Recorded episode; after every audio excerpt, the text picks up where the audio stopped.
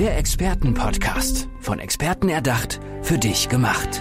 Experten aus nahezu allen Bereichen des Lebens geben wertvolle Tipps, Anregungen und ihr geheimes Know-how weiter.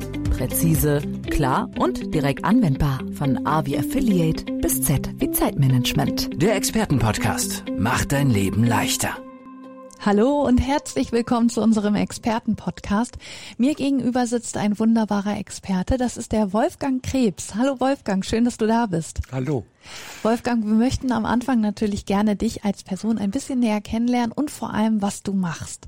Erzähl uns das doch mal. Ja, ich bin äh, Experte für Technologie und Innovationsmanagement. Als sieb, mit sieben Jahren habe ich mein erstes Radio gebaut und da war mir schon klar, ich will oh. Elektronikingenieur werden. Ja. Bin dann Elektronikingenieur aus Leidenschaft geworden und habe dann im Laufe der Jahre erst bei einigen Firmen als Angestellter, da zum Schluss verantwortlich für Positionen für Software, Hardwareentwicklung gehabt und dann habe ich die erste Firma mit Partnern gegründet im Bereich Lasertechnik und Industrieoptik und später mein Ingenieurbüro, das ich heute noch habe.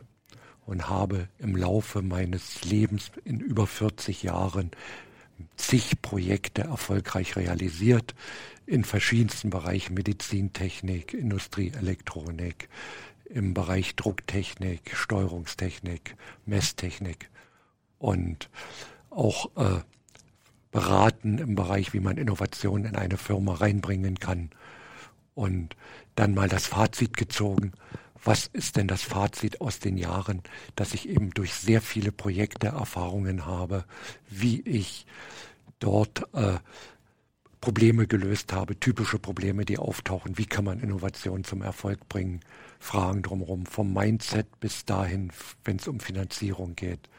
Und das hab, aus diesen Erfahrungen habe ich einen Online-Kurs gemacht, der Weg zum erfolgreichen Top-Technologie- und Innovationsmanager, den ich anbiete. Und dort möchte ich möglichst viele Ingenieure, die sich weiterentwickeln wollen, auf den Weg bringen, sich weiterzuentwickeln und Innovationen hervorzubringen. Was ist es, äh, was dich an der Technik so besonders interessiert? Also du hast ja gesagt, von klein auf hat dich das schon begeistert und du bist in so vielen Technikbereichen tätig gewesen, gewesen in den letzten Jahren. Was ist das, was dich da so fasziniert? Ich, ich, es ist nur einfach Neugier. Ich denke, man muss seine kindliche Neugier sein Leben lang behalten. Das ist und gut auf jeden Fall. In allen möglichen, in allen wissenschaftlichen Fragen, in anderen Fragen. Und leider treibt manch einen die Schule die kindliche Neugier aus. Und bei mir ist es zum Glück nicht so gewesen. Aber ich habe zum Teil auch Lehrer dann in der Schule auf ihre Fehler hingewiesen oh, und ja. war nicht leicht für die Lehrer. Das glaube ich.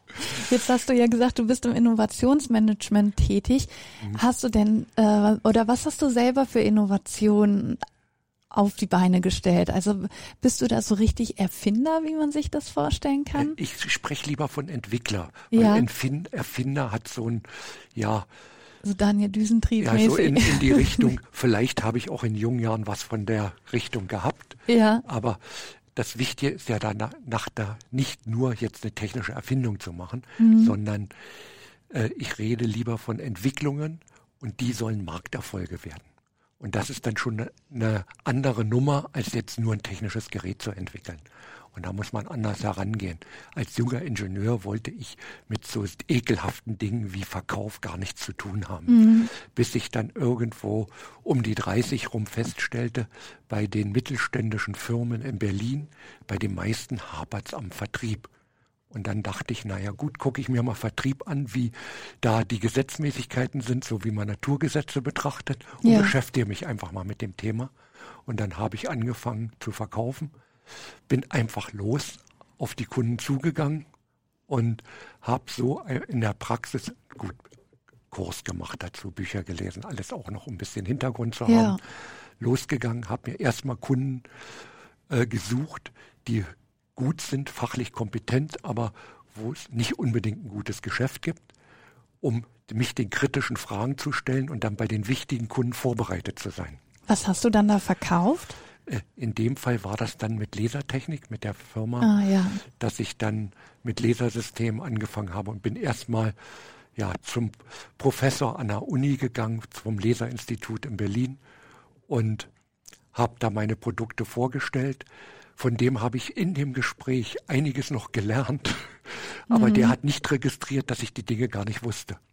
Und also hast du ihm quasi den Profi so ein bisschen gespielt äh, genau. äh, und er hat es nicht durchschaut. Ja, so. Und wenn man das macht und dann eben auch mit kompetenten Leuten einen Haufen Fragestellungen kriegt, ja. anschließend sich auf die vorbereitet, dann kann man auch zu den guten Kunden gehen. Aber ja. man sollte erstmal das mit den unwichtigeren Kunden da seinen Probelauf machen. Und dann ist man gewappnet, wenn es drauf ankommt. Gewappnet. Und das sind einfach auch Fragen, die ja viele typische Ingenieure, die rein technisch orientiert sind, wollen sich damit nicht befassen. Später kamen dann einfach strategische Fragen dazu, auch Fragen, wie man karrieremäßig vorgeht, sich weiterentwickelt und wie schafft man es, Kräfteverhältnisse in der Firma ein bisschen zu verändern und wie schafft man sich gut zu verkaufen. Und solche Fragestellungen sind dann mit dazugekommen. Später dann wie verhalten sich disruptive und inkrementelle Innovationen. Heute sind disruptive Innovationen ja in aller Munde. Möglichst muss eine neue Entwicklung disruptiv sein, den ganzen Markt umkrempeln und sich auch noch viral verbreiten. Da sind aber viele Dinge gar nicht für geeignet. Und die meisten Innovationen sind inkrementelle Innovationen, das heißt also Innovationen, die schrittweise immer weiterentwickelt werden. Kannst du uns jetzt noch einmal erzählen, wie deine aktuelle Arbeit aussieht? Wie, wie sieht ein Alltag bei dir aus? Was machst du da? So, was, was ich mache, ich bin immer noch mit meinem Ingenieurbüro äh, viel beschäftigt, ja.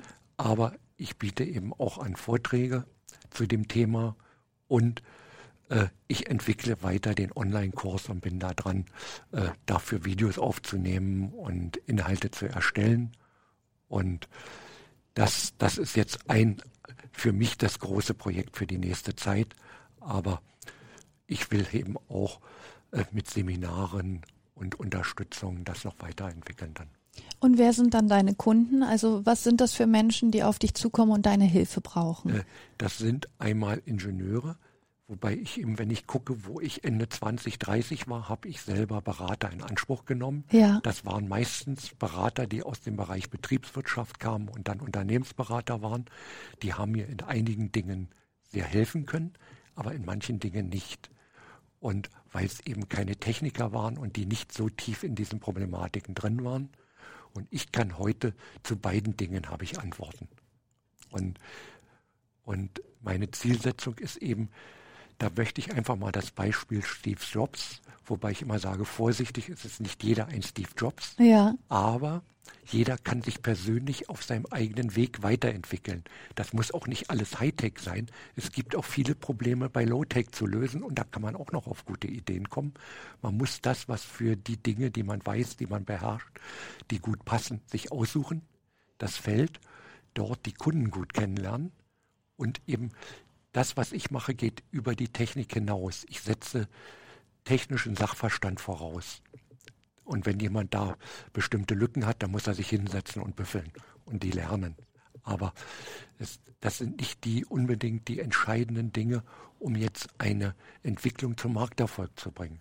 Sag, da gibt es eine Reihe von Stolpersteinen. Ich sage, die Finanzierung mhm. äh, reicht, um ein Produkt fertig zu machen. Man hat das und stellt fest, um das richtig verkaufen zu können, muss da noch was und da noch was gemacht werden. So, aber die Finanzierung ist zu Ende.